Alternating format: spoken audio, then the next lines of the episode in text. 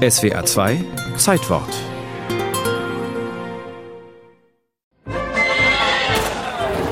Das gibt es nur in Buffalo Bills Wild West Show, der große Häuptling der Sioux Sitting Bull.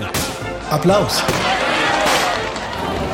50 Dollar dafür, dass er einmal durch die Arena reitet in vollem Federschmuck, 25 Cent für jedes Autogramm, das er gibt. Sitting Bull ist ein Medienstar, der Sieger über General Custer am Little Big Horn. Zuerst wird er dafür ausgebuht, doch er versteht es, Zuschauer und Journalisten schnell für sich zu gewinnen. Aber ein Medienhäuptling, könnte man sagen. Der Völkerkundler Professor Christian Feest. Er hat es verstanden, die Medien zu gebrauchen, um seine Ideen einer breiten Öffentlichkeit mitzuteilen. Und die Medien haben in ihm gesehen eine Symbolfigur, jemand, der die Ideale des 19. Jahrhunderts wie Kriegertum verkörpert hat. Das eindrucksvolle Gesicht des alten Häuptlings war von einer unbeschreiblichen Würde erfüllt, als er dort auf der Prärie stand. Die rote und gelbe Farbe auf seinen Wangen standen in Kontrast zu seiner Adlernase, dem geraden, kräftigen Mund und dem allgemeinen Ausdruck von kontrollierter Kraft, der den geborenen Befehlshaber erkennen ließ. Tatanka Yutanka, besser bekannt als Sitting Bull, geboren 1831 irgendwo in den Great Plains, heute South Dakota. Sein Stamm sind die Sioux, eigentlich werden sie Sioux ausgesprochen. Sie folgen den Büffelherden durch die weiten Steppen Nordamerikas, von Weißen noch weitgehend unbehelligt. Doch das ändert sich bald. Siedler und Goldsucher drängen in das Stammesgebiet. Sie beanspruchen unsere Mutter Erde für sich, schimpft Sitting Bull über die Weißen. Und sie verunstalten sie mit ihren Gebäuden und ihrem Müll. Diese Nation ist wie ein Fluss, der im Frühjahr über seine Ufer tritt und alles zerstört, was in seinem Weg steht. Wir können nicht Seite an Seite leben. Sitting Bull überfällt mit seinen Männern Siedlertrecks und verbreitet Angst und Schrecken unter den Weißen.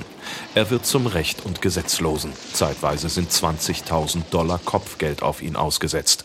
Andere Häuptlinge unterzeichnen Verträge mit den Weißen und ziehen in die Reservate. Sie müssen sich von Sitting Bull beschimpfen lassen. Ihr seid dumm, wenn ihr euch zu Sklaven von einem Stück Schinken, etwas Zwieback und einem bisschen Zucker und Kaffee machen lasst. Sitting Bull war in dieser Hinsicht kompromisslos. Und das zeichnet ihn einerseits aus, auf der anderen Seite macht sie ihn auch zur tragischen Figur, weil klar war, dass er mit dieser Strategie am Schluss keinen Erfolg haben würde. Selbst sein größter Triumph, der Sieg über die Armee von General Custer am Little Big Horn, trägt zum Untergang der indigenen Stämme bei, sagt Völkerkundler Feest. Das war ein Pyrrhussieg insofern, als zwar General Custer geschlagen worden war, aber die ganze Armee hinter den aufständischen Lakota her war und Sitting Bull, um der Gefangennahme zu entgehen, ins Exil gehen musste. Sitting Bull flüchtet mit seinem Stamm nach Kanada, doch auch hier sind sie nur geduldet. Nach vier Jahren kehren sie zurück. Das Land unter meinen Füßen ist wieder mein Land. Ich habe es nie jemandem gegeben, sagt er trotzig.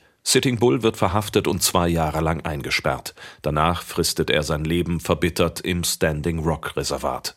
Nur in Buffalo Bills Wild West Show darf er für kurze Zeit nochmal den wilden Häuptling geben. Doch die Regierung hält ihn immer noch für gefährlich. Am 15. Dezember 1890 soll er verhaftet werden. Doch seine Anhänger wollen ihn nicht gehen lassen. Im Handgemenge fallen Schüsse. Zwei treffen Sitting Bull. Er ist 59 Jahre alt. Zwei Wochen nach seinem Tod werden am Wounded Knee mehr als 200 Männer, Frauen und Kinder aus seinem Reservat erschossen. Das Massaker ist der blutige Schlusspunkt der sogenannten Indianerkriege. Indianer? Es gibt keine Indianer mehr.